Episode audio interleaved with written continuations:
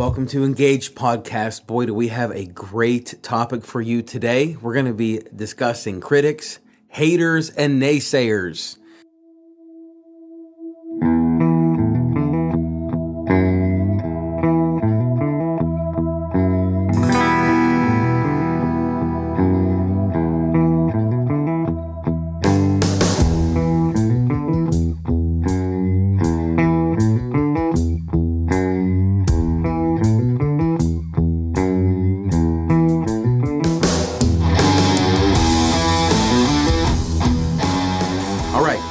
Quote is from Friedrich Nietzsche The higher we soar, the smaller we appear to those who cannot fly. Let me read that one more time. That is good stuff. The higher we soar, the smaller we appear to those who cannot fly.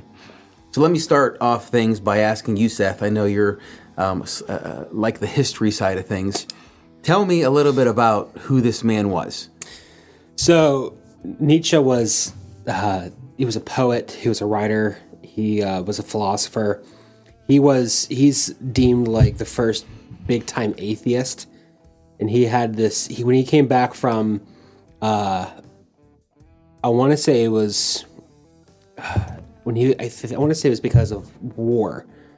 Don't quote me on that, but it, it was something about when he he saw combat.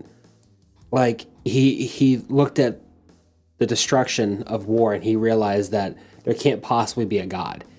And he had this like existential crisis and he wrote one of his most famous things when most people when they hear nietzsche they'll only know him for this is he wrote a, a piece called the madman and then god is dead. Um, and that's kind of what atheists use as their mantra. But uh, as far as writing goes one of the things that he's most known for in the christian world is we use a, a lot of his writings to to teach that if God is really dead, then that's not a good thing for us. Like, and that was that's what he wrote about was if God is really dead, then we're all in big, big, big trouble. There's no meaning to life. So for us Christians, even though we don't follow his obviously his same views, um, he's a very interesting guy to read.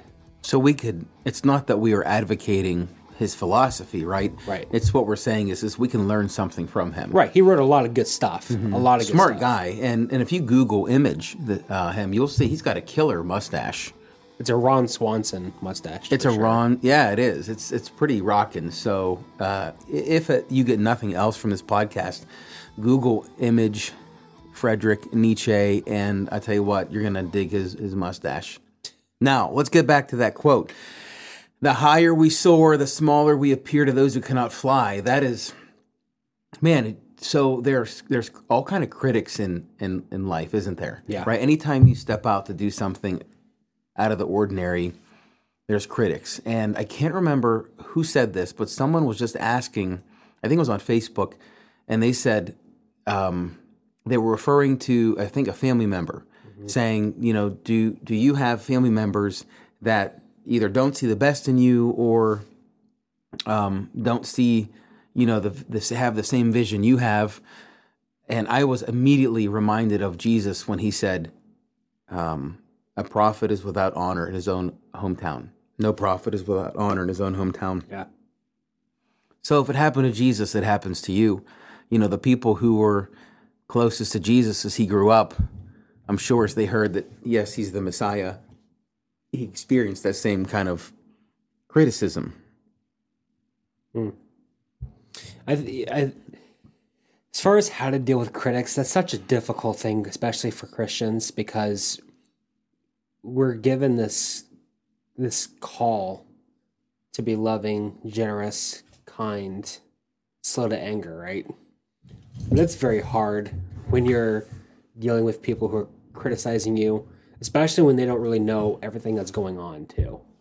Like personally speaking, like that is like a big, huge like um, setting off point for me is when someone's criticizing me when they don't have enough they don't, have the information to know what's really going on um, so this quote particularly speaks to me and speaks to i think speaks to a lot of people because it just ge- it kind of just lays it out like listen if you're going to go far in life if you're going to if you're going to succeed you, you should expect critics. Like it should be just like anything else. Like if if it's summertime, it's going to be hot. If it's wintertime, it's going to be cold. You know, so we shouldn't be surprised by it, and therefore we should also um, practice how to handle it. I, I'm a huge proponent of the fact that when you're a Christian, you're always going through this stage called sanctification, which is how I put it. It's God's way of saying, okay, today, um, we're going to be like my son Jesus. Jesus forgave his enemies. So I'm going to give you some enemies to practice how to forgive, you know?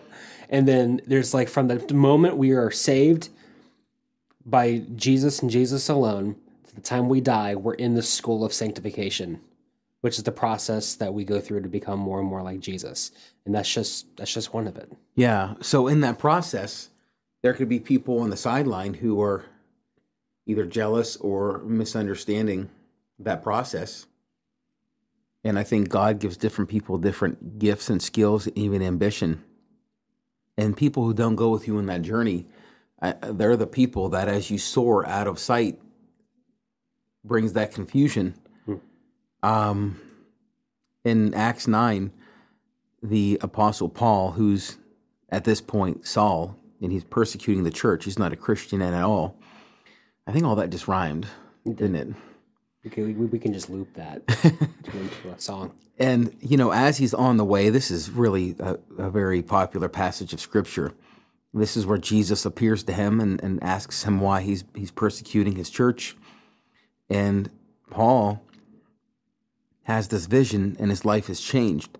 But in verse 7, it says, The men who traveled with him stood speechless, hearing the voice, but seeing no one.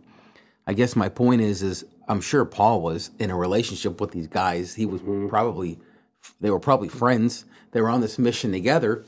But it's only Paul that has this experience. Now, Paul's life from that point is different. He goes out and he's now preaching and teaching and he's doing all he's doing all this great stuff. So imagine being those guys that are watching Paul. You know, they they might be the the critics, you know, saying the naysayers in his life, saying, you know, he used to be one of us. He was out doing the, the you know horrible things, and and it reminds me of a story of a guy that was fishing. He brought his son with him, and he was fishing for crab. And every time he'd catch a crab, he'd throw it in a bucket. And the little boy asked for the lid of the bucket, and the dad said, "You don't need a lid when you're you're catching crabs." And as he caught more crabs, he threw them in a bucket. And what the little boy noticed is that every time a crab would a a crab would crawl towards the top and grab the lid or the side of the bucket to crawl out, another crab would instinctively grab the other crab and bring it back down. and so that's sort of what critics try to do is keep you on their same level. So the higher we soar, the smaller we appear to those who cannot fly. I'm really interested in your stories. I'd like to know if you have experienced critics in your own life, haters, naysayers, and if you have, how did you overcome it? Drop us a comment. I want to hear. You'll also see down below our links to our website, our donation page if you feel generous, and also our SoundCloud page as well. All right, short, sweet, to the point episode. I liked it. Hope you did too. We will uh, check back with you next week.